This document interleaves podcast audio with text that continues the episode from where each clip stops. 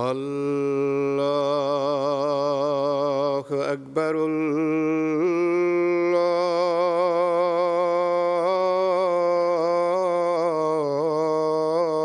الله أكبر الله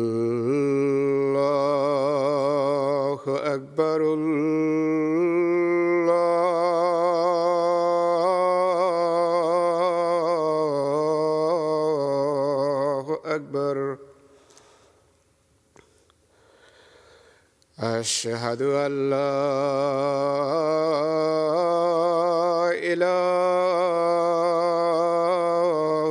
إله إلا الله. أشهد أن لا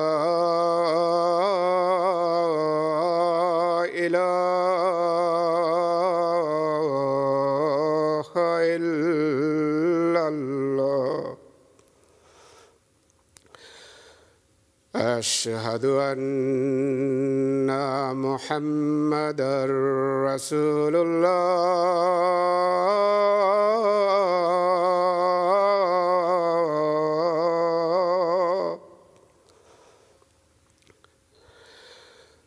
أشهد أن محمد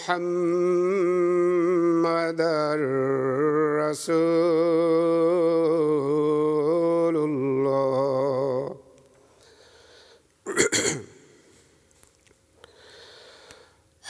على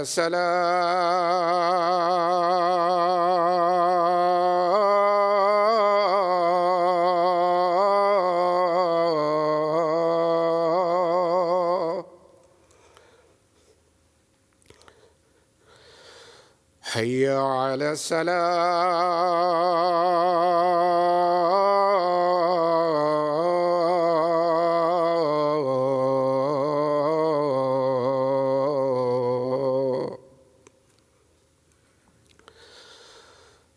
حي على الفلاح.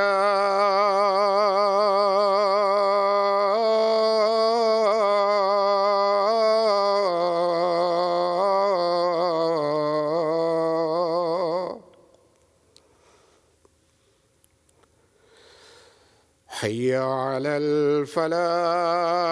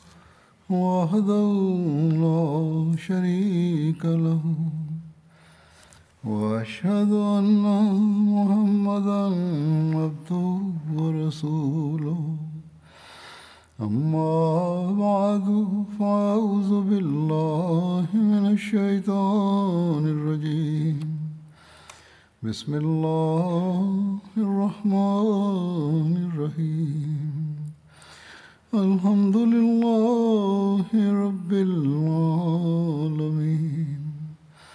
الرحمن الرحيم.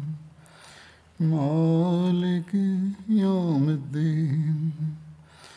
إياك نعبد وإياك نستعين.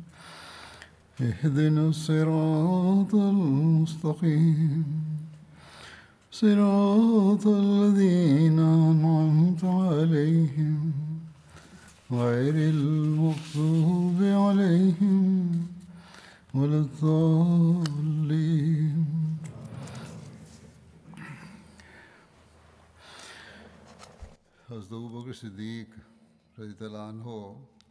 হজরত আবু বকর সিদ্দিক রাদি আল্লাহ তালা আনহর যুগের বিভিন্ন অভিযানের আলোচনা অব্যাহত আছে।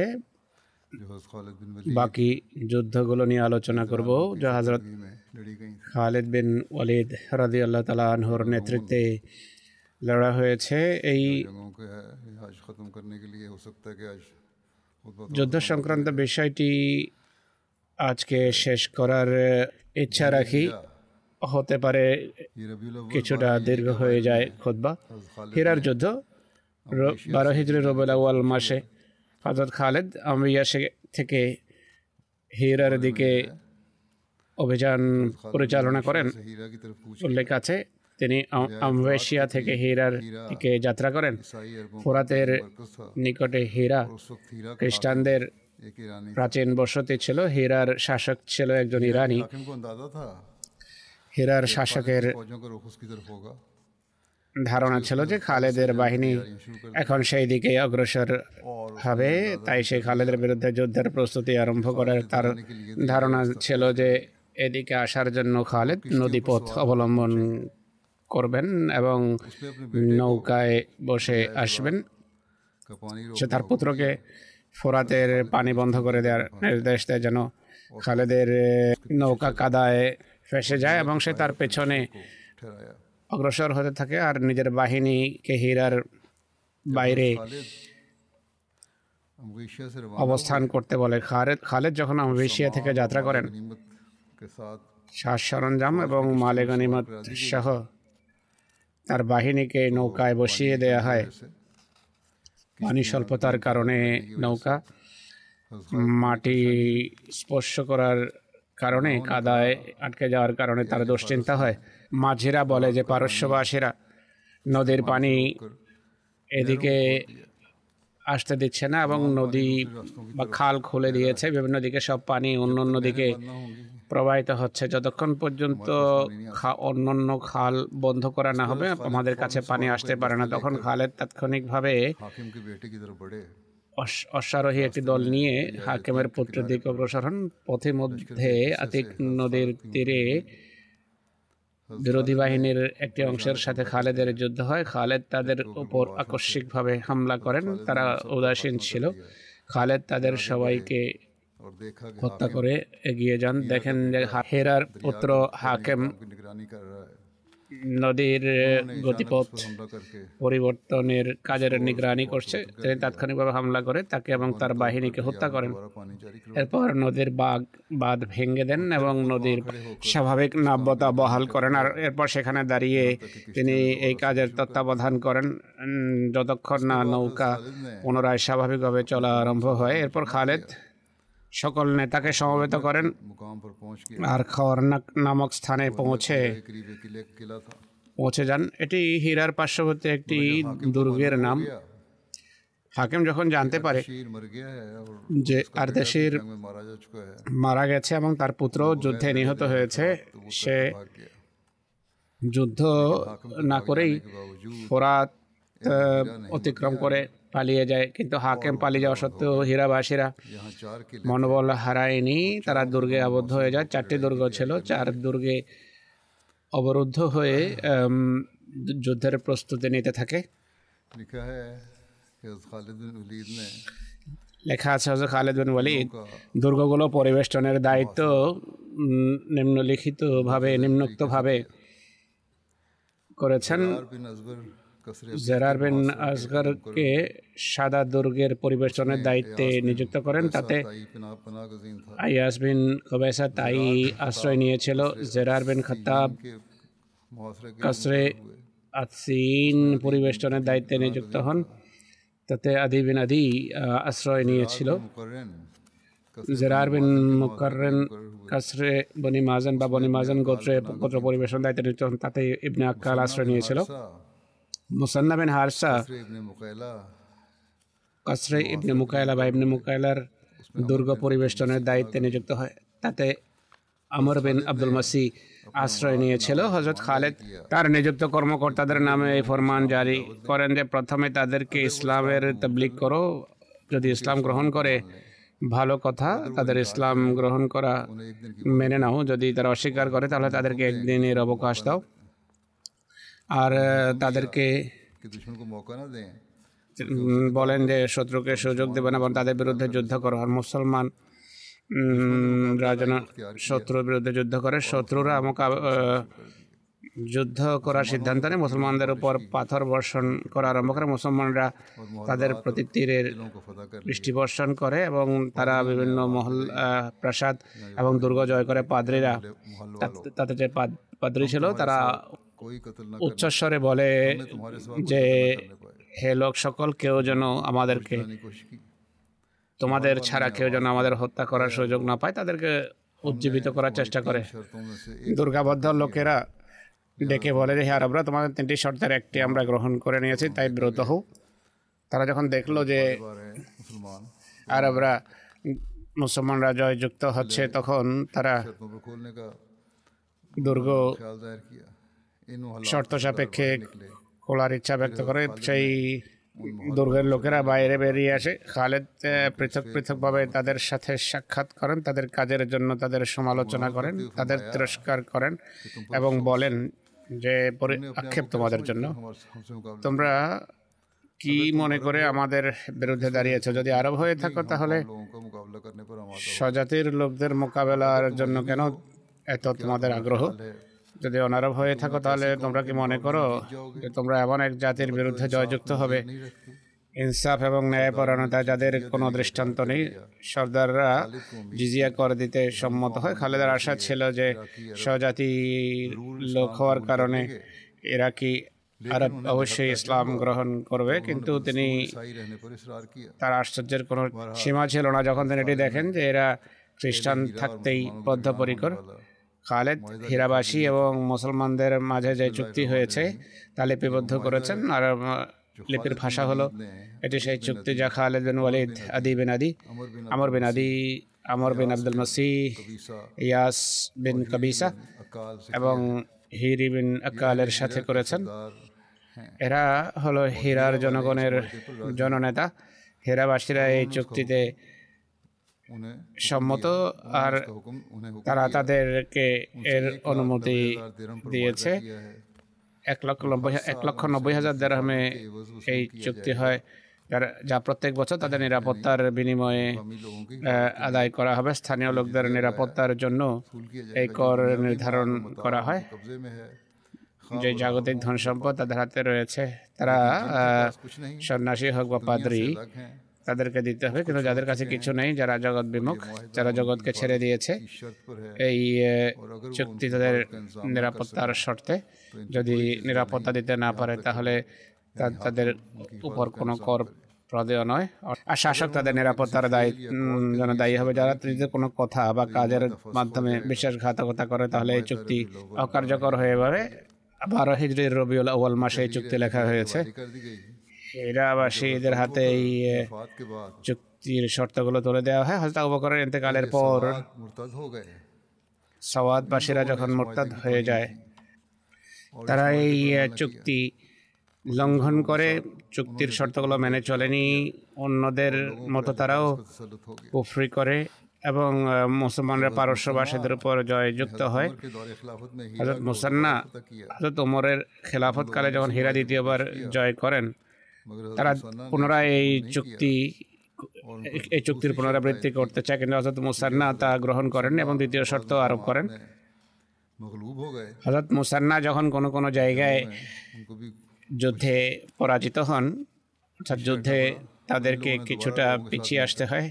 এরা পুনরায় মানুষের হাতে হাত রেখে কুফরি করে বিশ্বাসঘাতকতা করে বিদ্রোহীদের সাহায্য করে এবং যা চুক্তি ভঙ্গ করার নামান্তর, এই চুক্তি তারা মাননীয় এরপর হজরত শাহ যখন হীরা জয় করেন, তারা পূর্বের চুক্তি নবায়ন করতে চায় হজরত সাদ বলেন, এই দুটি চুক্তির মাঝে একটিতে স্বাক্ষর করো, কিন্তু তারা তা করতে পারেনি। তখন হজরত সাদ তাদের উপর কর নির্ধারণ করেন। তাদের আর্থিক সঙ্গতি ক্ষতি দেখার পর, মতি ছাড়াও চার লক্ষ কর তাদের উপর আরোপ করেন। হীরা যখন বিজিত হয় হজরত খালেদ বিজয়ের নামাজ পড়েন। একই সালামে আট রাকাত পড়েন একসাথে আট রাকাত পড়েন। এইটি শেষ করার পর নামাজ শেষ করে বলেন যে মোতার যুদ্ধে যখন আমি আমি যখন মোতার যুদ্ধ করি তখন আমার হাতের নয়টি তরবারি ভেঙেছে। আমি কখনো কোনো জাতির বিরুদ্ধে এত কঠিন যুদ্ধ করিনি যতটা এই জাতির সাথে করেছি, যারা পারস্যবাসী ছিল। আর আমি কোনো পারস্যবাসীর কারোর সাথে আমি পার্শ্ববাসী কারোর সাথে তেমন যুদ্ধ করিনি যেমনটি উলাইসের সাথে হয়েছে। লেখা আছে, তারা হজরত খালেদকে তোফাও পাঠিয়েছে, উপহার উপঢৌকনও পাঠিয়েছে। হজরত খালেদ বিজয়ের শুভ সংবাদের সাথে সেই উপঢকন হজরত আবু বকরের কাছে পাঠিয়ে দেন হজরত আবু বকরও ইনসাফ এবং ন্যায়ের উন্নত শিক্ষা দিয়ে এসব উপঢকন কর হিসাবে গ্রহণ করেন। আর খালেদকে লেখেন যে এটি যদি করে অন্তর্ভুক্ত হয় ঠিক আছে। অথবা এগুলোকে করভুক্ত করে বাকি টাকা আদায় করার অর্থাৎ উপগ্রহণ হিসাবে কিছু নেবে না নেননি বরং কর হিসাবে নিয়েছেন। মুসলমানরা হীরার স্থানীয় লোকদের সাথে বড় মনের পরিচয় দিয়েছে। এই ব্যবহার দেখে চতুর্পাশের কৃষকরা এবং নেতারা কর দিয়ে মুসলমানদের বশ্যতা মেনে নেয়। হীরা বিজয় অসাধারণ কৌশলগত গুরুত্ব নিজের মাঝে রাখে। মুসলমানদের দৃষ্টিতে এর মাধ্যমে পারস্য বিজয়ের আশা বৃদ্ধি পায়। কেননা ইরাক ও পারস্য সাম্রাজ্যের জন্য ভৌগোলিক দৃষ্টিকোণ থেকে এই শহরের অনেক গুরুত্ব ছিল। ইসলামী বাহিনীর সবচেয়ে বড় সেনাপতি তার কেন্দ্র এবং রাজধানী আখ্যায়িত করেন, যেখান থেকে ইসলামী বাহিনীকে হামলা ও প্রতিরক্ষার শৃঙ্খলা ও সাহায্যের নির্দেশাবলী জারি করা হতো। আর বন্দি সংক্রান্ত বিভিন্ন পরিকল্পনা করা হতো এখান থেকে এবং রাজনীতির কেন্দ্র বানানো হয় সেখান থেকে হজরত খালেদ কর এবং জিজিয়া সংগ্রহের জন্য বিভিন্ন প্রদেশে কর্মকর্তা নিযুক্ত করেন। এইভাবে সীমান্তে সেনা কর্মকর্তা নিযুক্ত করেন যেন শত্রু শত্রুর বিরুদ্ধে আত্মরক্ষামূলক ব্যবস্থা নেওয়া যায়। এখানে থেকে যেন শান্তি এখান থেকে শান্তি বা নিরাপত্তা বহাল করার কাজে নিয়োজিত হন। জাগিরদার এবং সর্দাররা তার সংবাদ পায় এবং তারা সন্ধির জন্য এগিয়ে আসে। যখন দেখল যে এরা জয়যুক্ত হচ্ছে তখন তারা শান্তি সন্ধি করে। ইরাকি জনগণ এবং এর চারপাশে কেউ বাকি ছিল না যারা মুসলমানের সাথে মুসলমানদের সাথে শান্তি চুক্তি করেনি। হজরত খালেদ এক বছর পর্যন্ত হীরায় অবস্থান করেন। আর সিরিয়ার দিকে অগ্রসর হওয়ার পূর্বে এর উঁচুভূমি এবং নিম্নভূমির সফর অব্যাহত রাখেন। অপরদিকে পারস্যবাসীরা বিভিন্ন লোককে বাদশাহ নিযুক্ত করতে থাকে এবং অপসারণ করতে থাকে বাদশাহ বানাতে থাকে এবং পদচ্যুত করতে থাকে। ইরাকের পরিবেশ যখন মুসলমানদের জন্য অনুকূল হয়ে যায় হীরা এবং দাজলার মধ্যবর্তী আরব অঞ্চলে ফার্সি রাজত্বের অবসান ঘটে আর কোনো হুমকি থাকেনি। তখন খালেদ সরাসরি ইরাকে ইরানে হামলা করার পরিকল্পনা করেন। আর কিসরা আর দেশের ইন্তেকালের কারণে ইরান নৈরাজ্যের শিকার হয়। তাদের মাঝে তার প্রতিনিধি নির্বাচনের বিষয়ে মতবিরোধ দেখা দেয় এই সুযোগে কাজে লাগিয়ে হজরত খালেদ তাদের বাদশাহ এবং নেতা এবং বিশেষ লোকদের পত্র লেখেন। বাদশাদের লিখতে গিয়ে তিনি বলেন যে খালেদ বিন ওয়ালিদের পক্ষ থেকে পারস্যের বাচ্চাদের নামে লেখা হচ্ছে সকল প্রশংসা আল্লাহর যিনি তোমাদের ব্যবস্থাপনাকে খণ্ড বিখণ্ড করেছেন তোমাদের ষড়যন্ত্র ব্যর্থ করেছেন, তোমাদের মাঝে মতভেদ সৃষ্টি করেছেন, তোমাদেরকে দুর্বল করে দিয়েছেন, তোমাদের সম্পদ ছিনে নিয়েছেন, তোমাদের বিজয় ও সম্মানকে ধুলিস্বাদ করেছেন, তাই আবার পত্র পেতেই ইসলাম গ্রহণ করো, নিরাপদ থাকবে বা চুক্তি করে কর দিতে সম্মত হয়ে যাও। যদি ইসলাম গ্রহণ না করো, তাহলে চুক্তি মুক্তি করো শান্তি সন্ধি করো এবং কর দিতে সম্মত হও। যদি এমনটি করো তাহলে আমরা তোমাদের এবং তোমাদের এলাকা ছেড়ে অন্য অন্যদিকে চলে যাব না তোমার খোদার কসম। জেনে ছাড়া কোনো উপাস্য নেই। আমি এমন বাহিনী নিয়ে আসব।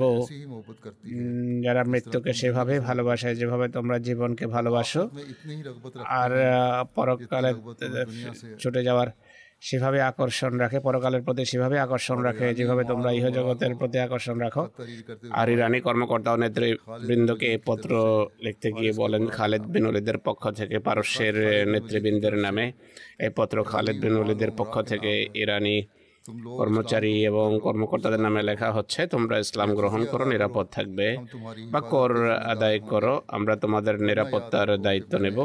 নতুবা স্মরণ রেখো যে আমি এমন যাতে নিয়ে তোমাদের বিরুদ্ধে অভিযান পরিচালনা করছি। যারা মৃত্যুকে সেভাবেই ভালোবাসে যেভাবে তোমরা মদের প্রতি আসক্ত হেরা বিজয়ের মাধ্যমে ইরাক জয় করা এবং সেটিকে ইসলামী রাজত্বের অধীনস্থ করা সম্পর্কে হজরত আবু বকরের বাসনার একটি অংশ পূর্ণতা লাভ করেছে, যা ইরানের উপর আক্রমণের মুখবন্ধ ছিল। হজরত খালেদ এক্ষেত্রে নিজ দায়িত্ব সুচারুরূপে পালন করেছেন। স্বল্পতম সময়ে হীরা পর্যন্ত পৌঁছে গেছেন, কেননা ইরাকের বিরুদ্ধে তার অভিযানের সূচনা বারো হিজড়ির মহরমে কাজমা যুদ্ধের মাধ্যমে হয়েছে। আর একই বছর বারো হিজড়ির রবিউল আউ্বালে হীরা বিজিত হয়। এরপর আলোচনা হবে আম্বারের যুদ্ধ বা জাতে ইউনের যুদ্ধ এটি বারো হিজড়িতে সংঘটিত হয় ইরানি বাহিনী হীরার অদূরে আম্বার এবং আইন উত্তমর জায়গায় তাবুত অবস্থান নিয়েছে আম্বার বলকের নিকটবর্তী একটি শহর বার নামকরণের যে কারণ এখানে লেখা আছে তা হলো আরবিতে আম্বার খাদ্যশস্য এবং শ্বাস সরঞ্জাম রাখার ঘরকে বলা হয় শহরকে আম্বার বলার কারণ হলো এখানে বা এই শহরে অজস্র ধারায় পানাহার সামগ্রী ছিল। আইন উত্তামার আম্বারের নিকটবর্তী কুফার পশ্চিমে অবস্থিত একটি শহর। লেখা আছে যে ইসলামী বাহিনী এইসব স্থানে ইরানি বাহিনীর উপস্থিতির কারণে চরমভাবে হুমকিগ্রস্ত ছিল। এই অবস্থায় খালেদ বিন ওয়ালিদ যদি হীরা নীরবে বসে থাকতেন আর বাইরে বেরিয়ে ইরানি বাহিনীর বিরুদ্ধে ব্যবস্থা না নিতেন তাহলে এই অঞ্চলে বা হীরা যা মুসলমানরা জয় করেছে সেই অঞ্চল তাদের হাত থেকে বেরিয়ে যাওয়ার আশঙ্কা ছিল যা অত্যধিক শ্রমের পর হস্তগত হয়েছে। খালেদ বিন ওয়ালিদ সেনাবাহিনীকে প্রস্তুতি নেওয়ার নির্দেশ দেন। হীরা এবং তার আশপাশের এলাকা যখন নিয়ন্ত্রণে আসে এবং শান্তি বহাল হয় খালেদ হীরায় কাকা বিন আমার মিমিকে স্থলাভিষিক্ত নিযুক্ত করে নিজে হজরত ইয়াজ বিন গানামের সাহায্যের জন্য যাত্রা করেন। হজরত ইয়াজ বিন গানাম গানামকে হজরত আবু বকর সিদ্দিক উত্তর দিক থেকে ইরাক জয়ের জন্য পাঠান তিনি হজরত এবং তাকে হজরত খালেদ বিন অলিদের সাথে গিয়ে মিলিত হওয়ার নির্দেশ দেন। আম্বার বাহিনীর সেনাপতি ছিল সাবাতের প্রধান সিরাজাদ। সে নিজ যুগে খুবই বুদ্ধিমান সম্মানিত এবং আরব অনারবের মাঝে মাঝে সর্বজন প্রিয় অনারব ছিল। সাবাত মাদায়নের একটি প্রসিদ্ধ জায়গার নাম। যা হোক লেখা আছে যে আম্বার বাসীরা দুর্গে আবদ্ধ হয়ে যায়। আর দুর্গের চতুর্পাশে পরীক্ষা খনন করে রেখেছিল তারা। যেটিকে পানি দিয়ে ভরে দেওয়া হয়েছিল এই পরীক্ষা। দুর্গের দেয়ালের খুব কাছেই ছিল। কোনো মুসলমান কাছে আসলেই ভয়াবহ তেরন্দাজের মাধ্যমে মুসলমানদেরকে পিছিয়ে আসতে বাধ্য করত। এই অবস্থায় তারা ছিলেন হাজর খালেদ। তার বাহিনীর সম্মুখ অংশকে নিয়ে, সম্মুখ সারিকে নিয়ে সেখানে পৌঁছেন। তিনি একবার পরীক্ষার চতুর্দিক ঘুরে দেখেন। দুর্গের প্রতিরক্ষা ব্যবস্থার একটা ধারণা নেন। খোদা প্রদত্ত অন্তর্দৃষ্টির ভিত্তিতে একটা পরিকল্পনা করেন। হজরত খালিদ তার তেরন্দাজদের কাছে যান এবং এক হাজার তেরন্দাজ বেছে নেন, যারা লক্ষ্যে আঘাত করার ক্ষেত্রে ছিলেন খুবই দক্ষ। আর তাদেরকে দিক নির্দেশনা দিয়ে বলেন যে, আমি দেখছি যে এরা যুদ্ধের নীতি সম্পর্কে সম্পূর্ণভাবে অজ্ঞতম তাদের চোখকে তীরের লক্ষ্যে পরিণত করে। এছাড়া অন্য কোথাও তো তীর নিক্ষেপ করবে না। তারা একসাথে তীর চালিয়ে চালিয়ে দেন আর বেশ কয়েকবার এটি করেন। এর ফলাফল যা দাঁড়ায় তা হলো সেদিন প্রায় এক হাজার চোখ নষ্ট হয়। এই কারণে এই যুদ্ধকে জাতুলয়ন বলা হয় অর্থাৎ চোখের যুদ্ধ। শত্রুর মাঝে হইচই পড়ে যায় যে আম্বারবাসীদের চোখ নষ্ট হয়ে যাচ্ছে কিন্তু আম্বারের হাকেম বা শাসক নিঃশর্তভাবে অস্ত্র সমর্পণ করতে প্রস্তুত হয়নি। এরপর হজরত খালেদ বিন ওয়ালিদ তার বাহিনীর কিছু দুর্বল এবং ক্লান্ত নিয়ে পরীক্ষার সবচেয়ে সংকীর্ণ জায়গায় আসেন। এরপর উঠ জবাই করে তাতে পরীক্ষায় সেগুলো পরীক্ষায় ফেলে দেন যার ফলে পরীক্ষা ভরে যায়। সেসব প্রাণীর মরদেহ একটা পোলের কাজ দেয়। এখন মুসলমান এবং মোশরেক পরীক্ষায় পরস্পরের মুখোমুখি ছেলেটি দেখে শত্রুরা পেছনে চলে যায় এবং দুর্গাবদ্ধ হয়ে যায়। আম্বারের শাসক সিরাজাজ খালেদ বিন ওয়ালিদের সাথে শান্তি সন্ধি করার পত্র প্রেরণ করে আর অনুরোধ করে যে আমাকে একদল অশ্বারোহী বাহিনী সহ চলে যাওয়ার অনুমতি দেওয়া হোক যাদের কাছে কোনো সাজ সরঞ্জাম থাকবে না। আর এখান থেকে বেরিয়ে ঠিকানায় পৌঁছার অনুমতি দেওয়া হোক হজরত খালেদ বিন ওয়ালিদ সেটি মেনে নেন। এখানে এই কথাও স্মরণ রাখার যোগ্য যে যে সমস্ত ঐতিহাসিক এবং জীবনীকার খালেদের উপর অপবাদ আরোপ করে যে হজরত খালেদ পার্শ্ববিকতা এবং বর্বরতার বাজার গরম রাখতেন হত্যা আর রক্তপাতই অব্যাহত রাখতেন। এই যে অপবাদ আরোপ করা হয় তাদের জন্য এটি প্রণিধানের বিষয়। ভয়াবহ যুদ্ধ এবং বারবার মীমাংসা প্রস্তাব গ্রহণ না করা সত্ত্বেও শত্রুর উপর জয়যুক্ত অন্যার্সে শত্রু যখন চলে যাওয়ার বা পালিয়ে যাওয়ার অনুমতি চায়, তাকে তিন দিনের শ্বাস সরঞ্জাম রসদ নিয়ে যাওয়ার অনুমতি দেন এবং কোনো প্রকার বাধা সৃষ্টি করেননি। তাই এটি একথার প্রমাণ বহন করে যে এই তার উপর এটি নিছক অপবাদ যে তিনি অন্যায় করতেন সিরাজাজ। এখান থেকে প্রাণ রক্ষা করে যখন বাহমান জাজবিয়ার কাছে পৌঁছে এবং তাকে ঘটনাবলী সম্পর্ক অবহিত করে, সে সিরাজাজের তিরস্কার করে। সিরাজাজ তখন বলে যে আমি সেখানে এমন লোকদের দ্বারা পরিবেষ্টিত ছিলাম যারা বিবেক বুদ্ধি শূন্য যারা আরব প্রজন্ম তার মুসলমানদের দিকে ইঙ্গিত করেন এবং বরং আম্বার বাসীদের মধ্য থেকে আরব গোত্রের দিকে সে ইঙ্গিত করছিল যারা কিছুই জানতো না। সেরাজাজ বলে আমি শুনেছি। মুসলমানরা নিজেদের জীবনের প্রতি ভ্রক্ষেপহীন হয়ে আমাদের উপর হামলা করছে যখনই কোনো জাতি যখনই কোনো জাতি জীবনের মায়া ছেড়ে কাজ করে তাদের বিজয় লাভ করা অবধারিত তাদের বাহিনীর যখন আমাদের সাথে মোকাবেলা হয় তারা আমাদের দুর্গ ও পদাতিক বাহিনীর এক হাজার সৈন্যের চোখ নষ্ট করে দেয় এটি থেকে বুঝলাম যে মীমাংসা করা আবশ্যক হজরত খালেদ ওয়ালিদ এবং মুসলমানরা আম্বার সম্পর্কে যখন আশ্বস্ত হন নিশ্চিত হন রামবার বাসীও নির্ভয় যখন বাইরে বেরিয়ে যায় তখন হজরত খালিদ বিন ওয়ালিদ দেখলেন যে তারা আরবি লেখে এবং পরে হজরত খালেদ তাদেরকে জিজ্ঞেস করেন যে তোমরা কারা? তারা বলে আমরা আরবেরই একটা জাতি। আমরা এখানে সেসব আরবের কাছে এসেছি যারা আমাদের পূর্ব থেকে এখানে বসবাস করছিল। আর সেই পূর্ববর্তী আরব বখতানসরের যুগে এখানে আসে সে আরবদেরকে যখন এখানে বসবাসের অনুমতি দেয় তখন তারা এখানেই বসবাস করতে থাকে হজরত খালেদ জিজ্ঞেস করেন যে লেখা কার কাছে শিখেছ তারা বলে আরব গোত্র বনু ইয়াদের কাছে আমরা শিখেছি এরপর হজরত খালেদ আম্বাদের চতুর্পাশের লোকদের সাথে মীমাংসা করেন বা শান্তি সন্ধি করেন আইনুত্তমার যুদ্ধ বারো হিজড়িতে লড়া হয়েছে। এখন এটি নিয়ে আলোচনা হবে। আম্বার বিজয়ের পর আম্বার যখন সম্পূর্ণভাবে হজরত খালেদের হস্তগত হয়, তিনি এরপর নিকটবর্তী অঞ্চল আইনুদ্দামরের উদ্দেশ্যে যাত্রা করেন, যা ইরাক এবং সিরিয়ার রাজধানীর মাঝে মরুর পাশে অবস্থিত অঞ্চল। আম্বার থেকে আইনুদ্দামর পর্যন্ত পৌঁছতে তিন দিন লাগে। ইরানিদের পক্ষ থেকে সেখানকার শাসক ছিল মেহরান বিন বেজাম। সে অনারবদের একটি বড় বাহিনী নিয়ে সেখানে উপস্থিত ছিল। ইরানি বাহিনী ছাড়াও সেখানে আরবের বিভিন্ন বেদুইন গোত্র ছিল। যাদের নেতা ছিল আকা বিন আবি আক্কা।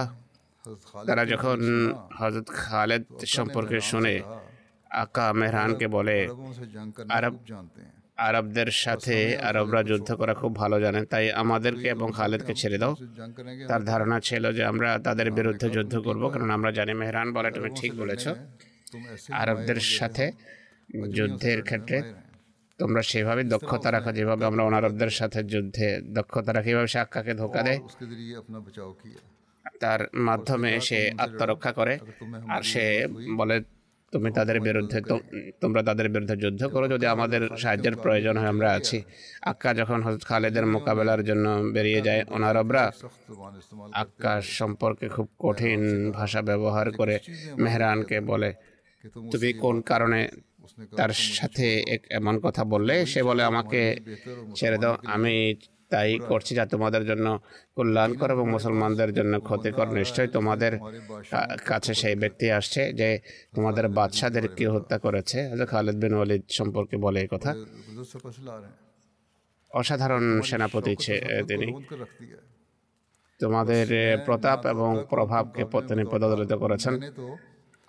আমি আক্কাকে তার প্রতিদ্বন্দ্বিতায় ঢাল হিসেবে ব্যবহার করেছি। খালেদের মোকাবেলায় যদি সে জয়যুক্ত হয় তাহলে সেই বিজয় তোমাদের। আর যদি বিষয়ের পরিপন্থী হয় তাহলে তোমরা মুসলমানদের মোকাবেলায় কেবল তখন যাবে যখন তারা হবে খুবই দুর্বল তোমাদের মোকাবেলায়। আর আমরা তাদের সাথে তখন যুদ্ধ করব যখন তারা হবে দুর্বল। আর আমরা হবার শক্তিশালী। এটি শুনে তারা মেহরানের মতামত যে দৃঢ়তা স্বীকার করে মেরান সেখানে অবস্থান করে আক্কা খালেদের মোকাবেলার জন্য রাস্তায় শিবির স্থাপন করে। আক্কা তার বাহিনীর সারি বিন্যস্ত করছিল হয়তো খালেদ নিজেই তার উপর প্রথমে হামলা করেন, তাকে বন্দি করেন। আর তার বাহিনী যুদ্ধ না করেই পরাজিত হয়ে পালিয়ে যায় এবং তাদের বেশিরভাগ সৈন্যকে বন্দি করা হয়। এই সংবাদ যখন মেহরানের কাছে পৌঁছে, সে তার বাহিনী নিয়ে পালিয়ে যায় এবং দুর্গ ছেড়ে দেয়। পরাজিতরা যখন এই দুর্গ দুর্গে পৌঁছে এবং তাতে আশ্রয় নেয় হজরত খালেদ দুর্গ পরিবেষ্টন করেন তখন তারা খালেদের কাছে নিরাপত্তা চায় কিন্তু তিনি তাদের নিরাপত্তা দিতে অস্বীকার করেন তারা তার সিদ্ধান্ত মেনে অস্ত্র সমর্পণ করে তিনি তাকে বন্দী করেন আকা এবং তার যেসব সাথী মুসলমানদের বিরুদ্ধে যুদ্ধ করেছে, তাদের সবাইকে হত্যা করেন। আর যারা দুর্গে ছিল, তাদেরকে বন্দী করেন। আর দুর্গে যে সমস্ত সাজ সরঞ্জাম বা জিনিসপত্র ছিল, সেগুলো মালিক মত হিসাবে নিয়ে নেন। তিনি তাদের গির্জায় চল্লিশ জন ছেলেকে পান, যাদেরকে খ্রিস্টানরা আবদ্ধ করে রেখেছিল। তাদের বেশিরভাগ আরব ছিল। ইসলামী ইতিহাসে এদের গুরুত্ব হলো তাদের সন্তানদের মাঝে এমন বড় বড় লোকের জন্ম হয় যারা সে যুগে এবং পরবর্তী যুগের ইতিহাসে গভীর এবং অম্লান ছাপ রেখে গেছেন তাদের মাঝে মোহাম্মদ বিন সিরিনের পিতা। সিরিন মৌসা বিন নুসাইরের পিতা নুসাইর হাজরত ওসমানের মুক্ত দাস হমরান অন্তর্ভুক্ত ছিলেন। সিরিন ইরাকবাসী ছিলেন। আয়নোত্তমর যুদ্ধে বন্দী হন। আর হজরত আনাস বিন মালিকের দাস হয়ে যান। অনেক বড় স্বর্ণকার ছিলেন। হজরত আনাসের সাথে তিনি চুক্তি করে মুক্তি পান। তার পুত্রের নাম ছিল মহবিন সিরিন। তিনি প্রসিদ্ধ দাবি ছিলেন তাফসির হাদিস ফিকা এবং স্বপ্নের ব্যাখ্যার ক্ষেত্রে দক্ষতা রাখতেন। মহবিন সিরিনের পুত্র ছিলেন তিনি।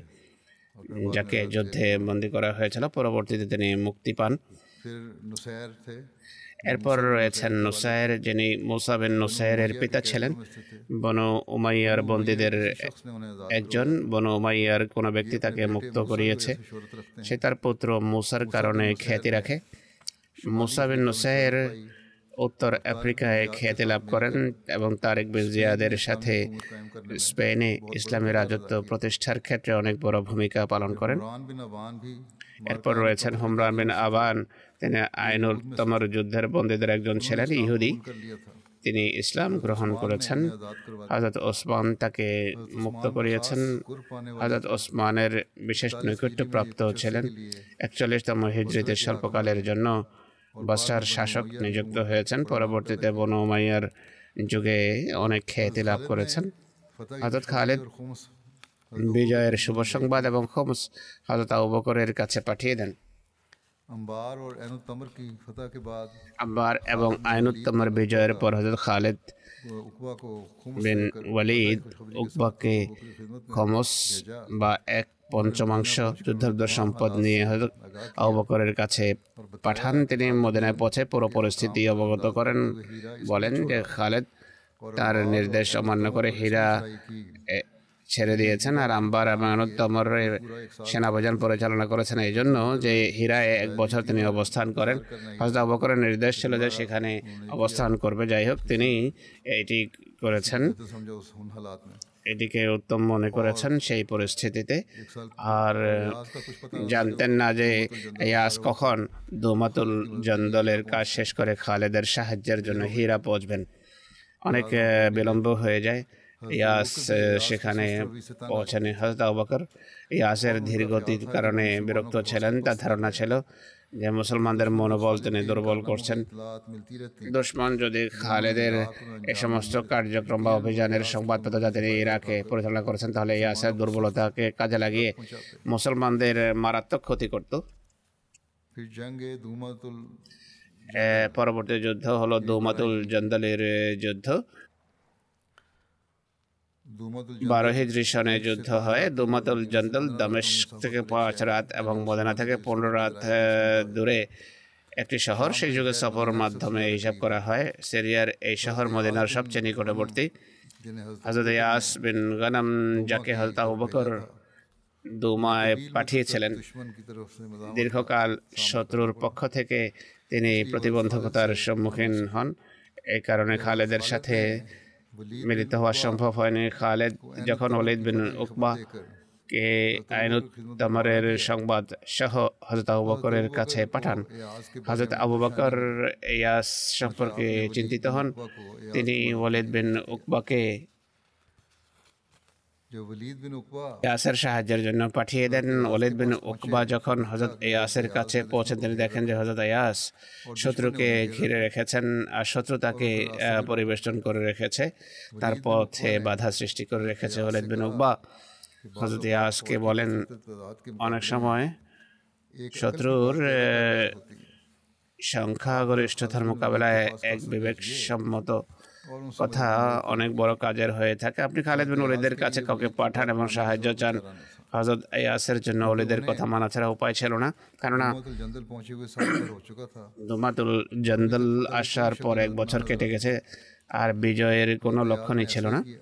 হজরত ইয়াজ এমনই করেছেন তার দূত যখন সাহায্যের জন্য হজরত খালেদের কাছে পৌঁছে তখন আইনুত্তমর বিজিত হয়ে যায়। এ আসের নামে সংক্ষিপ্ত পত্র দিয়ে দুধকে ফেরত পাঠান যেন তার দুশ্চিন্তা কমে যায়। পত্র তিনি লিখেছেন স্বল্পকাল অপেক্ষাকরণ বাহন আপনার কাছে পৌঁছে যাবে। যাদের পিঠে থাকবে সিংহ আর তরবারি তাদের ঝলমল করবে। আর সৈন্যরা দলে অদলে আসছে আপনার আপনার সাহায্যের জন্য। এরপর হজরত খালেদ বিন ওয়ালিদের দুমাতুল জন্দলের উদ্দেশ্যে যাত্রা সম্পর্কে উল্লেখ আছে যে আইনুত্তমর বিজয়ের পর ওয়ান বিন কাহেল আসলামীকে নিগরান নিযুক্ত করেন এই জায়গার। আর তার সেনাবাহিনী যারা আইনুত্তমরা ছিল তাদেরকে নিয়ে দুমাতুল জন্দলের উদ্দেশ্যে যাত্রা করেন।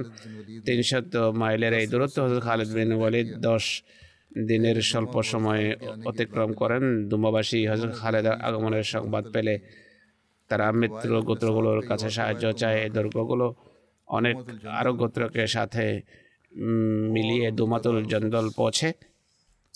তাদের সংখ্যা তখন পূর্বের চেয়ে অনেক বেশি ছিল। যখন হজরত ইয়াস তাদের দমনের জন্য পৌঁছেছিল দোমাতুল জন্দলের বাহিনী দুটো বড় ভাগে বিভক্ত ছিল। বাহিনীর দুটো, দুজন নেতা ছিল, একজন ওকায়েদের বিন আব্দুল মালিক আর দ্বিতীয় জন ছিল জুদি বিন রবিয়া। তারা যখন হজরত খালেদের আসার সংবাদ পায়, তাদের মাঝে মতভেদ দেখা দেয়। ওকায়েদের বলে যে, আমি খালেদকে খুব ভালোভাবে জানি। তার চেয়ে বড় কোনো সুপ্রসন্ন ভাগ্য লোক নেই। আর যুদ্ধে তার চেয়ে বেশি দ্রুত আর কেউ নেই। যে যাতে খালেদের বিরুদ্ধে মোকাবেলা করে সে তাদের সংখ্যা বেশি হোক বা কম অবশ্যই তারা পরাজিত হয় আমার পরামর্শ গ্রহণ করো আর তাদের সাথে শান্তি চুক্তি করো। কিন্তু সে তা অস্বীকার করে তখন কায়দার বলে তাদের বিরুদ্ধে যুদ্ধের ক্ষেত্রে আমি তোমার সঙ্গ দিতে পারব না।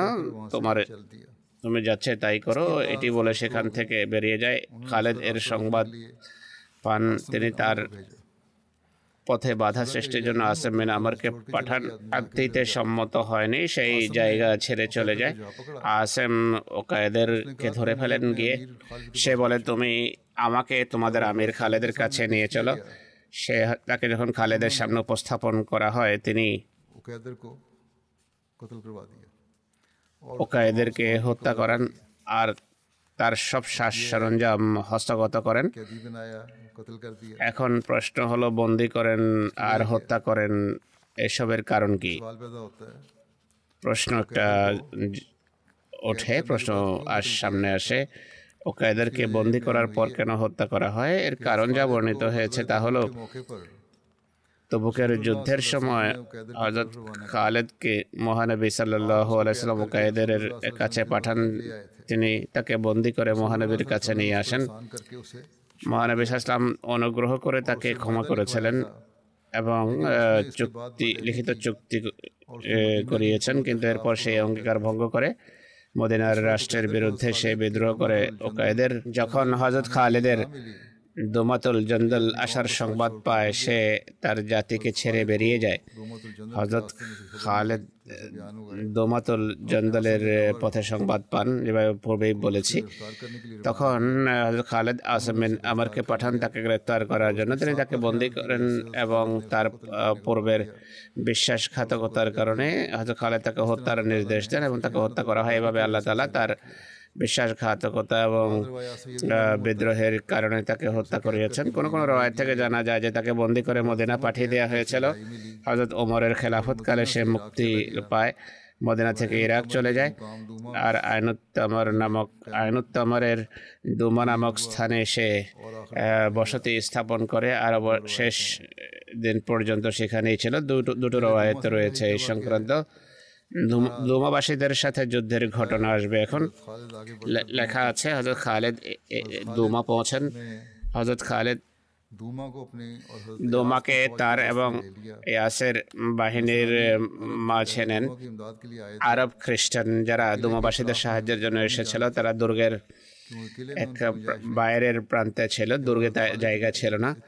হজরত খালেদ যখন নিশ্চিন্তে সারিবদ্ধ হন দুমানে তারা দুর্গ থেকে বেরিয়ে হজরত খালেদের উপর হামলা করে। উভয় পক্ষের মাঝে ভয়াবহ যুদ্ধ হয়, তুমুল যুদ্ধ হয়। অবশেষে খালেদ এবং ইয়াস তাদের প্রতিপক্ষকে পরাজিত করেন। হজরত খালেদ এক নেতা জুদি এবং হজরত আর হজরত আকরা যখন ওদিয়াকে গ্রেপ্তার করেন, যে কাল্প গোত্রের নেতা ছিল তখন অন্যরা পিছিয়ে দুর্গে আবদ্ধ হয়ে যায় দুর্গে জায়গা যথেষ্ট ছিল না দুর্গ যখন ভরে যায় ভিতরের লোকেরা অনেককে বাইরে ঠেলে দিয়ে দুর্গের দরজা বন্ধ করে দেয়। বাইরের লোকেরা তখন হতভম্ব এবং দুশ্চিন্তাগ্রস্ত ছিল। আসামিন আমার বলেন দেহে বনু তামিম তোমাদের মিত্র গোত্র কালকে সাহায্য করো এবং তাদেরকে আশ্রয় দাও। কেননা তার সাহায্যের এমন সুযোগ কখনো পাবে না। এটা শুনে বনু তামিম তাদের সাহায্য করেন। সেদিন আসামের নিরাপত্তা প্রদানের কারণে কাল গোত্র রক্ষা পায়। হজরত খালেদ দুর্গের দিকে যারা পিছিয়ে যায় তাদের পিছু ধাওয়া করেন। আর এত লোককে হত্যা করেন যে তাদের লাশে দুর্গের প্রবেশদ্বার বন্ধ হয়ে যায়। এরপর অন্য বন্দীদেরকে হত্যা করেন শুধু কাল গোত্রের বন্দীরা রক্ষা পায়। কেননা আসেম এবং আকরা আর বনতামিম বলেছেন যে আমরা তাদেরকে নিরাপত্তা দিয়েছি। এরপর হজরত খালেদ দুর্গের দরজায় বা ফটকে ফটকের সামনে ঘুরতে থাকেন এরপর সেটিকে ভেঙে ফেলেন। মুসলমানরা দুর্গে প্রবেশ করে যোদ্ধাদের হত্যা করা হয় আর স্বল্প বয়স্কদেরকে বন্দি করা হয়। বিজয়ের পর হজরত খালেদ আকরাবেন হাবেসকে আম্বার ফিরে যাওয়ার নির্দেশ দেন। নিজে দুমাতুল জন্দলে অবস্থান করেন। দুমাতুল জন্দলের জান্দাল বিজয়ের কল্যাণে যুদ্ধের দৃষ্টিকোণ থেকে মুসলমানরা অসাধারণ একটা জায়গা হস্তগত করে। দুমাতন জন্দল এমন জায়গায় অবস্থিত ছিল যেখান থেকে তিন দিকে গুরুত্বপূর্ণ রাস্তা বের হতো। দক্ষিণে আরব উত্তর পূর্বে ইরাক এবং উত্তর পশ্চিমে সিরিয়া। স্বাভাবিকভাবে এই শহর হজরত এবং তার বাহিনীর মনোযোগের কেন্দ্রস্থল ছিল যারা ইরাকে যুদ্ধরত ছিল। আর সিরিয়ার সীমান্তে দণ্ডায়মান ছিল এই কারণেই হজরত ইয়াস দোমাতুল জন্দল থেকে যাননি এবং সেখানে অবস্থান করেন হজরত খালেদের সেখানে পৌঁছার অপেক্ষায় ছিলেন। দোমাতুল জন্দার মুসলমানদের হস্তগত না হলে ইরাকে মুসলিম বাহিনীর জন্য সেটি পুরো হুমকির কারণ ছিল। এরপর যুদ্ধ হুসাইদ এবং খানাফেসের যুদ্ধ। হুসাইদ কুফা এবং সিরিয়ার মাঝে একটা ছোট্ট উপত্যকা খানাফেস ইরাক অভিমুখে আম্বারের কাছ নিকটবর্তী একটি জায়গা। লেখা আছে যে খালেদ বিন ওয়ালিদ দুমাতুল জন্দলে অবস্থান করছিলেন। অনারবরা তার বিরুদ্ধে ষড়যন্ত্রে লিপ্ত ছিল। হজরত খালেদ বা মুসলমানদের বিরুদ্ধে ষড়যন্ত্র করছিল।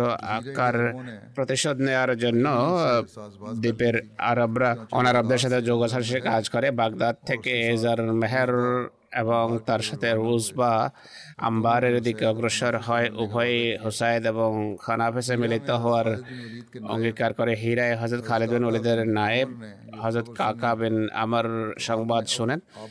তিনি আবেদ বিন ফাদাকিকে ওসাইদের, ওসাইদে পৌঁছার নির্দেশ দেন এবং ওরোয়া বিন জাদকে খানাফেসের, খানাফেস অভিমুখে যাত্রা করেন, প্রেরণ করেন। হজরত খালেদ বিন ওয়ালিদ দোমা থেকে হীরা ফিরে আসেন তিনিও এর সংবাদ পান মাদায়নে সৈন্য পরিচালনার ইচ্ছা ছিল হজরত খালেদের কিন্তু এখানে এসে যখন এই সংবাদগুলো পান তিনি হজরত কাকা বিন আমার এবং আবু লাইলাকে রোজবা এবং জার মহলের মোকাবেলার জন্য প্রেরণ করেন হজরত খালেদ বিন ওয়ালিদের কাছে এমরাউল কায়েস কালবের পত্র আসে। কোজা এবং কাল গোত্রের গোত্রের রসুল্লাহর কর্মচারী ছিলেন আবকরের বকরের ইনি ইসলামের উপর প্রতিষ্ঠিত ছিলেন।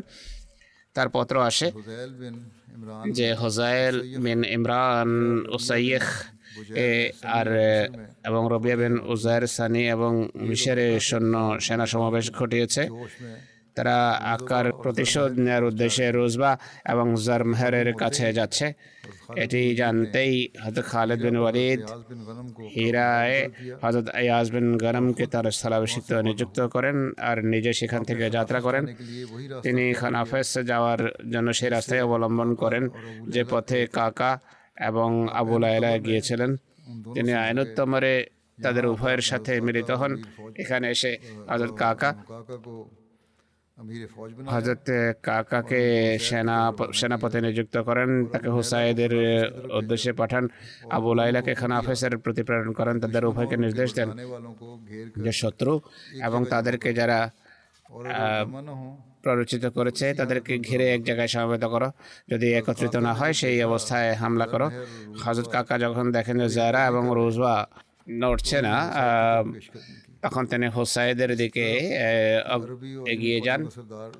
এখানকার আরব অনারব সৈন্যদের নেতা ছিল রোজবা আসে যখন দেখল যে কাকা তার দিকে আসছেন সে জার মেহরের কাছে সাহায্য চায় জার মেহের তার বাহিনীতে কোনো স্থলাভিষিক্ত নিযুক্ত করে নিজের রোজবার সাহায্যের জন্য এগিয়ে আসে।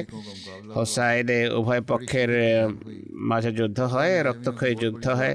আল্লাহ তালা অনারবদের এক বিশাল বাহিনীকে হত্যা করিয়েছেন। কাকা এবং নজর কাকা নজর মেহেরকে হত্যা করেন। রোজবা রোজবা নিহত হয় এই যুদ্ধে। অজস্র মালে গনিমত মুসলমানদের হস্তগত হয়। ওসাইদের পলাতক লোক হোসাইদে গিয়ে সমবেত হয়। খানাফেস এর যুদ্ধ সম্পর্কে লেখা আছে। আবু লাইলা তার বাহিনী এবং তার কাছে যে সাহায্য এসেছিল তা নিয়ে খানাফেসের উদ্দেশ্যে যাত্রা করে হুসাইদের পরাজিত বাহিনী যার মেহরের নায়েবের কাছে পৌঁছে। সে যখন মুসলমানদের আসার সংবাদ পায় সে হাফেজ ছেড়ে সবাইকে নিয়ে উসাইয়েখ পালিয়ে যায়। সেখানকার কর্মকর্তা ছিল হুজাইল। হানাফেস বিজয়ের জন্য আবু লাইলা খুব একটা সমস্যার সম্মুখীন হননি। এসব বিজয়ের সংবাদ খালেদ বিন ওয়ালিদের কাছে পাঠিয়ে দেওয়া হয়। মুসাইয়েখের যুদ্ধ হজরত খালেদ বিন ওয়ালিদ হুসাইদ এবং খানাফেসবাসীর পলায়নের সংবাদ পান। তিনি হজরত কাকা আবু লাইলা আবেদ এবং অরোয়াকে একটা পত্র লেখেন, যাতে তিনি একটা সময় নির্ধারণ করে ওসাইয়েখে মিলিত হওয়ার প্রতিশ্রুতি দেন। ওসাইয়েখ কোরআন এবং কালদের মাঝে অবস্থিত একটি জায়গা। কোরআন দামেস্কের নিকটবর্তী একটি বিস্তৃত অঞ্চল যেখানে বহু জনপদ এবং ক্ষেত খামার রয়েছে। হজরত খালিদ বিন ওয়ালিদ তমর থেকে মুসাইয়েখের উদ্দেশ্যে যাত্রা করেন। নির্ধারিত রাতে নির্ধারিত সময়ে খালেদ বিন ওয়ালিদ এবং তার কর্মকর্তারা ওসাইয়েখে একই একযোগে হামলা করে হোজাইল এবং তার বাহিনী এবং সকল রিফিউজি বা শরণার্থীদের উপর তিন দিক থেকে হামলা করেন এবং হুসাইল প্রাণ রক্ষা করে পালিয়ে যায়। যুদ্ধ চলাকালে দুজন এমন মুসলমান ইসলামী বাহিনীর হাতে মারা যায় যারা মুসাইয়েকে অবস্থান করছিলেন, যাদের কাছে হজরত আবু বকর সিদ্দিক রাজিউল্লাহ প্রদত্ত নিরাপত্তা নামাও ছিল। হযরত আবু বকর সিদ্দিক যখন তাদের নিহত হওয়ার সংবাদ পান, তিনি তাদের রক্তপণ আদায় করেন। হজরত ওমর বলেন যে, হজরত খালিদ বিন অলিদকে অলিদকে এই কাজের জন্য শাস্তি দেওয়া উচিত। হজরত ওমর খুবই রাগান্বিত ছিলেন যে, মুসলমানদের কেন হত্যা করা হয়েছে। কিন্তু হযরত আবু বকর বলেন যে, এই মুসলমান শত্রু অঞ্চলে দুঃশত্রুর সাথে অবস্থান করবে তাদের সাথে এমন তাদের এমন পরিস্থিতির সম্মুখীন হওয়া বড় কিছু নয়। তার সাথে উপকার হজরত আবু তাদের সন্তান সন্তান সন্তানদের লালন পালন এবং তাদেরকে দেখা শোনার নসিহত করেন। সানি এবং জোমায়েলের ঘটনা। জোমায়েল একটি জায়গা। একটা নাম হলো এর বিশের। এটি সানি জায়গার কাছে অবস্থিত আক্কা যে আইনুত্তমর যুদ্ধে মারা গিয়েছিল, তার প্রতিশোধের জন্য রবিয়া বিন বুজাইল তার বাহিনী নিয়ে সানি এবং বিশ্বেরে আসে আর হজরত খালেদ মুসাইয়েখ জয়ের পর কাকা এবং আবু লায়লাকে তার অগ্রে প্রেরণ করেন আর একটি রাত নির্ধারণ করে সিদ্ধান্ত করেন, আমরা সবাই তিন দিক থেকে শত্রুর উপর হামলা করব। এরপর হজরত খালেদ মোসাইয়েহ থেকে বিভিন্ন জায়গা অতিক্রম করে জুমায়েল আসেন। হজরত খালেদ সানি থেকে সূচনা করেন। এখানে তার উভয় সাথী তার সাথে এসে মিলিত হন। তাদের তিনজনে রাতের বেলা তিন দিক থেকে রবিয়া বাহিনীর উপর এবং তাদের উপর যারা যুদ্ধের সংকল্প নিয়ে সমবেত হয়েছে রাতের বেলা হামলা করেন। তোমার এই মাধ্যমে তাদের কেমনভাবে ছিন্ন ভিন্ন করেন যে তারা পালিয়ে কোনো সংবাদ দিতে পারেনি, কোনো জায়গায় তাদের মহিলাদেরকে বন্দী করা হয়। বাইতুল মালের এক পঞ্চমাংশ হজরত আবকরের কাছে পাঠানো হয়। বাকি সম্পদ মুসলমানদের মাঝে বন্টন করে দেয়া হয়। হজাইল যে মুসাইয়েখের যুদ্ধে পরাজিত হয়ে প্রাণ রক্ষা করেছিল, সে প্রতিশ্রুতি অনুসারে রবিয়া বিন রুজাইল বাহিনীতে যোগ দেয় আর সে পুনরায় পালিয়ে জুমাইলে আত্তাবের কাছে আশ্রয় নেয়। আত্তাব এক বড় বাহিনী মিশরে অবস্থান করছিল। তার কাছে রবিয়ার ধ্বংস হওয়ার সংবাদ পৌঁছার পূর্বে হজর খালেদ তার উপর তিন দিক থেকে হামলা করেন। এই যুদ্ধে বহু লোক নিহত হয় এবং অজস্র মালিক গনিমত মুসলমানদের হস্তগত হয়। হজর খালেদ মালিক গনিমত মুসলমানদের মাঝে বন্টন করে দেন। আর খমস বা এক পঞ্চমাংশ অবকরের কাছে পাঠান। হজর খালেদ মিশরের নিকটবর্তী জায়গা হোজাবের দিকে ঘুরে যান সেখানকার কর্মকর্তা ছিল হেলাল বিন আক্কা। তার বাহিনী হজরত খালেদের আগমনের সংবাদ শুনতেই বাহিনী তাকে ছেড়ে দেয় হেলাল সেখান থেকে পালিয়ে যায়। মুসলমান কোনো প্রতিবন্ধকতা ছাড়াই রোজাকে করতলগত করে। ফেরাজের যুদ্ধ আসছে। এরপর ফেরাজ বসরা এবং ইয়ামার মধ্যবর্তী একটি জায়গার নাম এখানে সিরিয়া ইরাক এবং জজিরার পথ এসে মিলিত হয় এই যুদ্ধ মুসলমান এবং রোমানদের মাঝে বারো হেজরির জি কাদায় ফেরাজ নামক স্থানে সংঘটিত হয়। কারণে এই যুদ্ধকে ফেরাজের যুদ্ধ বলা হয়ে থাকে। হজরত খালেদ বিন ওয়ালিদ রোজাব দখল করে ফেরাজ পৌঁছেন। এ সফরে খালেদ বহু যুদ্ধের সম্মুখীন হন। এখানে হজরত খালেদ রমজান মাসে রোজাও রাখতে পারেননি। হজরত খালেদের আকস্মিক হামলা এবং বিভিন্ন গোত্রের ব্যর্থতার সংবাদ পুরো ইরাকে ছড়িয়ে পড়ে।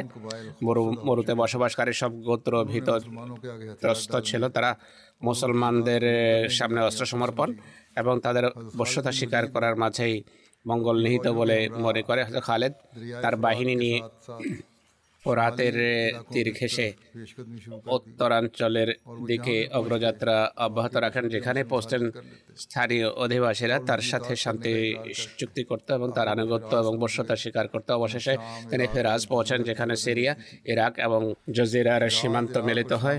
ফেরাজ, ইরাক ও সিরিয়ার একান্ত উত্তর অবস্থিত অঞ্চল ইয়াজ যদি সৌভাগ্যশালী হতো আর শুরুতেই যদি দোমাতো জন্দল জয় করতেন তাহলে খালেদ হয়তো এ পর্যন্ত পৌঁছতেন না। হাজরত আবু বকর পুরো ইরাক এবং সিরিয়া জয় করার কোনো অভিপ্রায় রাখতেন না।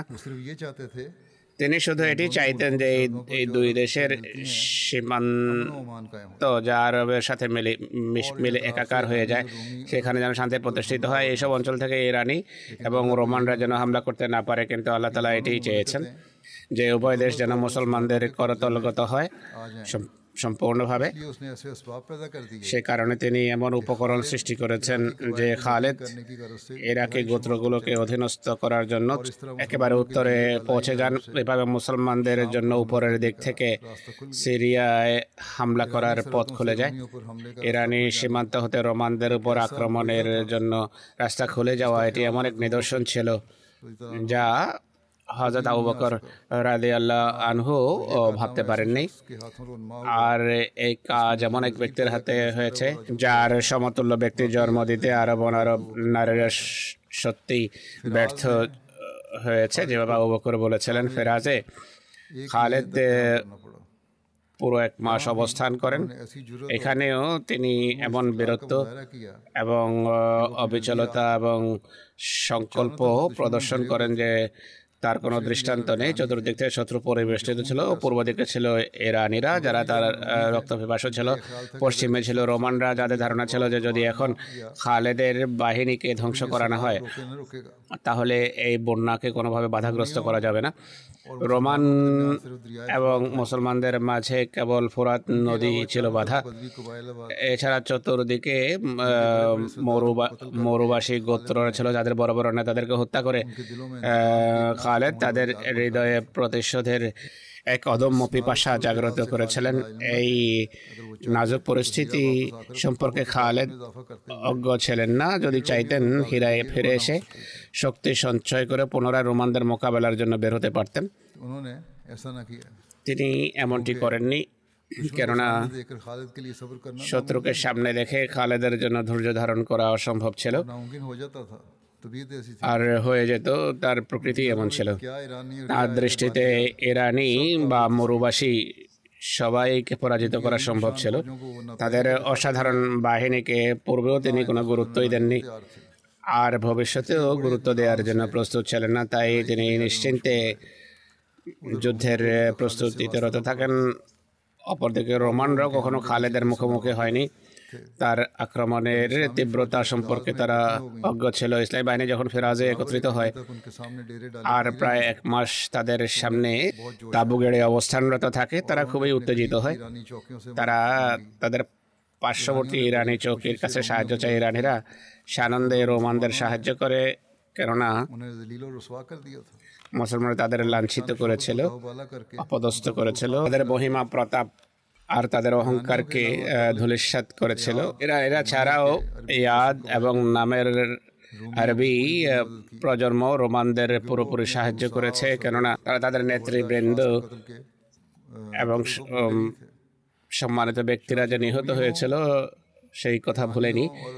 রোমান ইরানি এবং আরবি বংশোদ্ভূত এক অনেক বড় সেনাবাহিনী মুসলমানদের সাথে যুদ্ধের জন্য বেরিয়ে পড়ে ফোরাতে পৌঁছে তারা মুসলমানদেরকে সংবাদ পাঠায় যে তোমরা নদী অতিক্রম করে আমাদের কাছে আসবে নাকি আমরা নদী অতিক্রম করে তোমাদের কাছে আসব? হজর খালেদ উত্তর দেন যে তোমরাই আমাদের দিকে আসো তোমরা যুদ্ধ করতে এসেছ তোমরাই আসো। শত্রু বাহিনী নদী অতিক্রম করে নদীর অপর পারে যাওয়া যাওয়া আরম্ভ করে তখন খালেদ তার বাহিনীর রীতিমতো এবং খুব সুন্দরভাবে সারি প্রস্তুত করে শত্রুর সাথে যুদ্ধ করার জন্য প্রস্তুত করেন যুদ্ধ আরম্ভ হয়। যুদ্ধ আরম্ভ হওয়ার সময় হলে রোমান বাহিনীর সেনাপতি সেনাবাহিনীকে নির্দেশ যদি সব গোত্র যেন পৃথক পৃথক হয়ে যায়, যেন বোঝা যায় যে কোন দল সবচেয়ে উত্তম অবদান রেখেছে। সব শূন্য পৃথক পৃথক হয়ে যায়। স্বশ নেত্রী, নেতার সাথে যুদ্ধ আরম্ভ হয়ে যায়। হাজর খালেদুল ওয়ালিদ তার বাহিনীকে চতুর্দিক থেকে শত্রুকে ঘিরে ফেলার নির্দেশ দেন। তাদেরকে এক জায়গায় একত্রিত করার নির্দেশ দেন। এভাবে এক উপর্যুপরি হামলা করার নির্দেশ দেন। যেন তারা সুশৃঙ্খল হওয়ার সুযোগই না পায়। ইসলামী বাহিনী রোমান বাহিনীকে পরিবেষ্টন করে এক জায়গায় নিয়ে আসে। এবং জোরালো হামলা করে রোমান এবং তাদের মিত্রদের ধারণা ছিল যে মুসলমানদের মোকাবেলায় বিভিন্ন গোত্রকে তারা পৃথক পৃথকভাবে পাঠিয়ে যুদ্ধ দীর্ঘ করার সুযোগ পাবে। মুসলমানরা যখন ক্লান্ত, শ্রান্ত হয়ে যাবে তাদের উপর হামলা করে তাদেরকে পুরোপুরি পরাজিত করবে। কিন্তু তাদের এই ধারণা ভুল প্রমাণিত হয়। তাদের পরিকল্পনা, তাদের স্বার্থের বিরুদ্ধে যায়। মুসলমানরা তাদেরকে এক জায়গায় যখন সমবেত করে হামলা করা আরম্ভ করে, তারা এর মোকাবেলা করতে পারেনি। স্বল্পতম সময়ে পরাজিত হয়ে রণক্ষেত্র থেকে পালাতে থাকে। কিন্তু মুসলমানরা তাদেরকে ছাড়ার ছিল না। তারা তাদের পিছু ধাওয়া করে এবং অনেক দূর পর্যন্ত তাদেরকে হত্যা করা অব্যাহত রাখে। সব ঐতিহাসিক এই বিষয়ে একমত যে এই যুদ্ধে রণক্ষেত্র এবং পিছু ধাওয়ার ফলে এক লক্ষ সৈন্য মারা যায়। এর বিজয়ের পর হজরত খালেদ ফেরাজে দশ দিন অবস্থান করেন। বারো হিজড়ির পঁচিশ জি কাদা তার বাহিনীকে হীরায় ফেরত যাত্রার নির্দেশ দেন। একজন লেখকের যুদ্ধ সম্পর্কে মন্তব্য করতে গিয়ে বলে মুসলমানরা আবু বকরের যুগে প্রথমবার রোমান এবং ইরান অর্থাৎ দুই সুপার পাওয়ার এবং তাদের সম্ভাবনা আরব বাহিনীর মোকাবেলা করেছে। তা সত্ত্বেও মুসলমানরা অসাধারণ বিজয় লাভ করে আর নিঃসন্দেহে যুদ্ধ ঐতিহাসিক ছিল এবং চূড়ান্ত বিজয় ছিল। যদি এটি সেই খ্যাতি লাভ করেন যা অন্য বড় যুদ্ধ গুলো লাভ করেছে। যাই হোক এর ফলে কাফেরদের অভ্যন্তরীণ শক্তি হারিয়ে যায় তা ইরানি তারা ইরানি হোক বা রোমানদের সাথে সম্পর্ক যুক্ত হোক বা আরব আর ইরাকেই হোক না কেন ইরাকে হজরত খালেদ সাইফুল্লাহ যে সব যুদ্ধ করেন এটি তার শেষ ঘড়ি ছিল। এই যুদ্ধের পর ইরানেদের মহিমা ও প্রতাপ ধুলিস্বাত হয়ে যায়। এই যুদ্ধের পর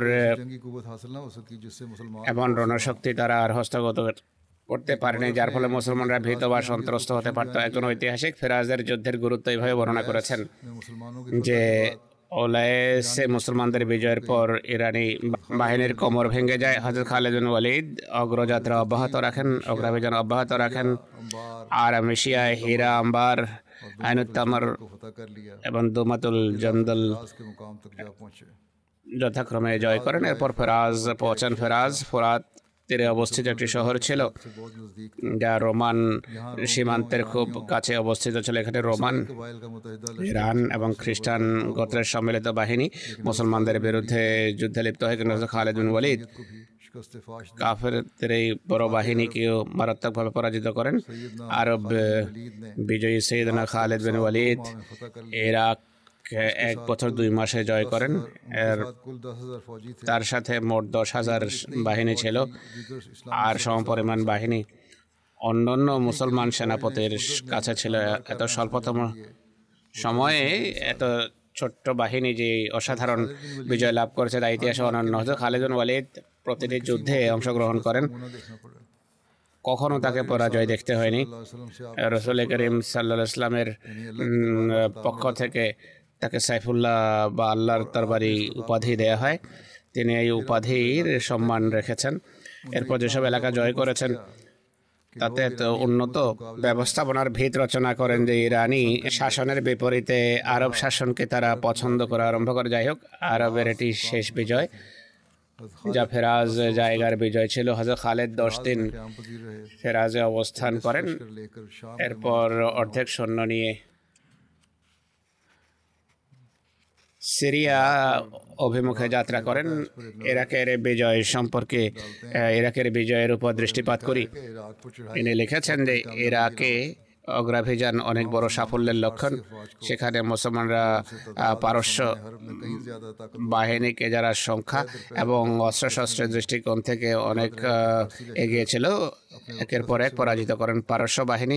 নিজ সময়ের সবচেয়ে ধ্বংসাত্মক বাহিনী ছিল হজা উবকরের যুগের এটি এমন একটি অসাধারণ সাফল্য যে যুদ্ধের ইতিহাসে এমন দৃষ্টান্ত খুঁজে পাওয়া যায় না। এটা সন্দেহ নেই যে রণক্ষেত্রে সমস্ত সাফল্য খালিদ বিন ওয়ালিদ এবং তার সাথী সেনাপতিদেরই অবদান ছিল কিন্তু এই সত্য অস্বীকার করা যায় না যে এসব বিজয় এবং সাফল্যকে বা সাফল্যের পেছনে ছিল আবু বকরের মতো মহান ব্যক্তিত্বের তত্ত্বাবধান ইতিহাসের কথা সাক্ষী যে কোনো বাহিনীর বড় থেকে বড় সেনাপতিও এমন দৃঢ় বিশ্বাস নিষ্ঠা ও অভিন্ন লক্ষ্য রেখে কাজ করতে পারে না ততক্ষণ পর্যন্ত রাষ্ট্র দেশ প্রধানের ব্যক্তিগত গুণাবলী এবং মহান চরিত্র প্রভাবিত না করবে मुनकरीन और मुनकरीन ने মুরতাদ এবং और मुनक- मुनकरीन और इर्तदाद और बगावत की जंगों से लेकर বিদ্রোহের যুদ্ধ আরম্ভ করে ইরাক বিজয়ের সকল স্তরে যে ব্যক্তিগত আদর্শ সুব্যবস্থা এবং অবিচলতার দৃষ্টান্ত উপকর উপস্থাপন করেছেন। তা মুসলমান হৃদয়কে অসাধারণ ত্যাগের জন্য প্রস্তুত রেখেছে যেখানে তার সমস্ত আদেশ দিক নির্দেশনা বুদ্ধি এবং মেধায় পরিপূর্ণ ছিল তার ব্যক্তিগত আচরণ এবং নৈতিক চরিত্র অনেক উন্নত মানের ছিল। কোনো মুসলমান দৃঢ়চিত্ততা এবং সংকল্পের রয়েছে বড় দৃষ্টান্তকে তুলে কি তুলে ধরতে পারে যে শুরু থেকে শেষ পর্যন্ত এমন কোনো মুহূর্ত আসেনি? যখন তিনি তার নিজের প্রদত্ত আদেশ এবং নিয়ম শৃঙ্খলাকে ব্যক্তিগত সম্মান বা কোনো ব্যক্তির সামনে ঝুঁকে পরিবর্তন করেছেন, শুধু তাই নয়, বরং যোগ্য অধীনস্থদের কার্যক্রমের উন্নত মানকে ধরে রাখার জন্য আর ত্যাগ এবং কোরবানির মানকে উন্নত করার জন্য যেই সুধারণা এবং বিশ্বাসের দৃষ্টান্ত অবকর স্থাপন করেছেন এই দৃষ্টান্ত খুঁজে পাওয়া যাবে না। কোনো অধীনস্থ এমন নেতার নির্দেশাবলীকে বাস্তবায়নের ক্ষেত্রে কোনো ত্রুটি করবে কি?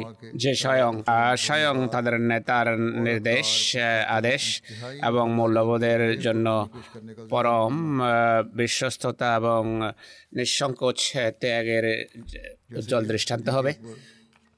যেমনটি হজরত আবু বকর সিদ্দিক রাদিয়াল্লাহু আনহু নিজেই ছিলেন। হজরত খালেদের সামরিক দক্ষতা যথার্থভাবে পৃথিবীর মহান সেনাপতিদের সারিতে দাঁড় করায়। বিরোধীদের মোকাবেলায় হজরত খালেদ যে সমস্ত আরব প্রজ্ঞার বা আরব নীতিকে অবলম্বন করেছেন বরং এটি বলা বেশি যুক্তিযুক্ত হবে যে সৈয়দ সৈয়দনা খালেদ যে সমস্ত নীতি প্রণয়ন করেছেন তার সামরিক ইতিহাসের সোনালী অধ্যায় সৈয়দনা খালেদের মনোবলের দাবি রাখে এমন পরিকল্পনাকে সফল করার জন্য মুসলমানদের রণকৌশল রণদক্ষতা এবং তার বাহিনীর ক্রমশ অগ্রযাত্রা এর সবচেয়ে বড় মাধ্যম ছিল এই উভয় বৈশিষ্ট্য থেকে সহ্যের শেষ সীমা পর্যন্ত হজরত খালেদ লাভবান হয়েছেন উপকৃত হয়েছেন আর এটি তখন এখানে সম্ভব হয়েছে যে তিনি তার সৈন্যদেরকে এমন কোনো কষ্টের মুখে ঠেলে দেননি।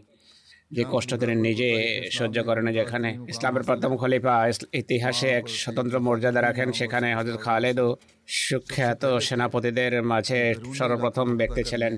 তিনি বাইরের এলাকা জয় করা আর পৃথিবীর রাজনৈতিক এবং ধর্মীয় মানচিত্রকে নতুন ভাবে প্রণয়নের ক্ষেত্রে আবু বকরের ডান হাত ছিলেন। যেভাবে মুসলমান হজরত আবু বকরের রাজনৈতিক ও আধ্যাত্মিক নেতৃত্বে আসিদুনা খালেদের সামরিক দক্ষতার কারণে ইরাকের এক প্রান্ত থেকে অপর প্রান্ত পর্যন্ত তুফানের মতো ছেয়ে যান। এখন তিনি একইভাবে অন্য একটি সাম্রাজ্যের উপর আক্রমণ করতে যাচ্ছিলেন। তা ছিল রোমান সাম্রাজ্যের পূর্ববর্তী অঞ্চল হজরত আবু বকরের যুগের ইতিহাসের বা তার যুগের স্বল্প কিছু কথা এখনও বাকি আছে, ভবিষ্যতে উপস্থাপন করা হবে।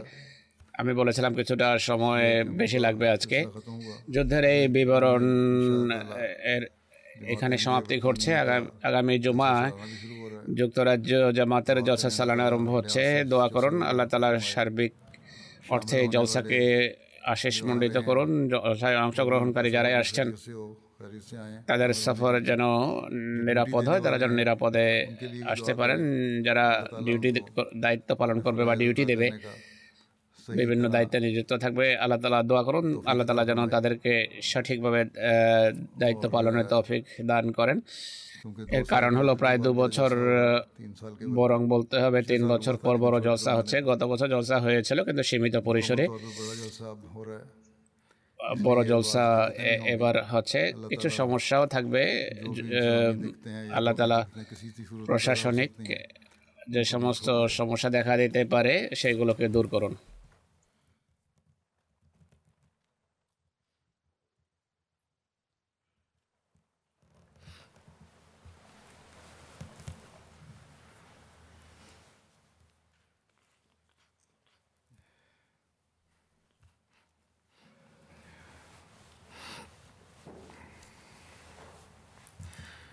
الحمد لله الحمد لله نحمده ونستعينه ونستغفره ونؤمن به ونتوكل عليه ونعوذ بالله من شرور أنفسنا ومن سيئات أعمالنا. من يهده الله فلا مضل له ومن يضلل فلا هادي له. ونشهد أن لا إله إلا الله ونشهد أن محمدا عبده ورسوله.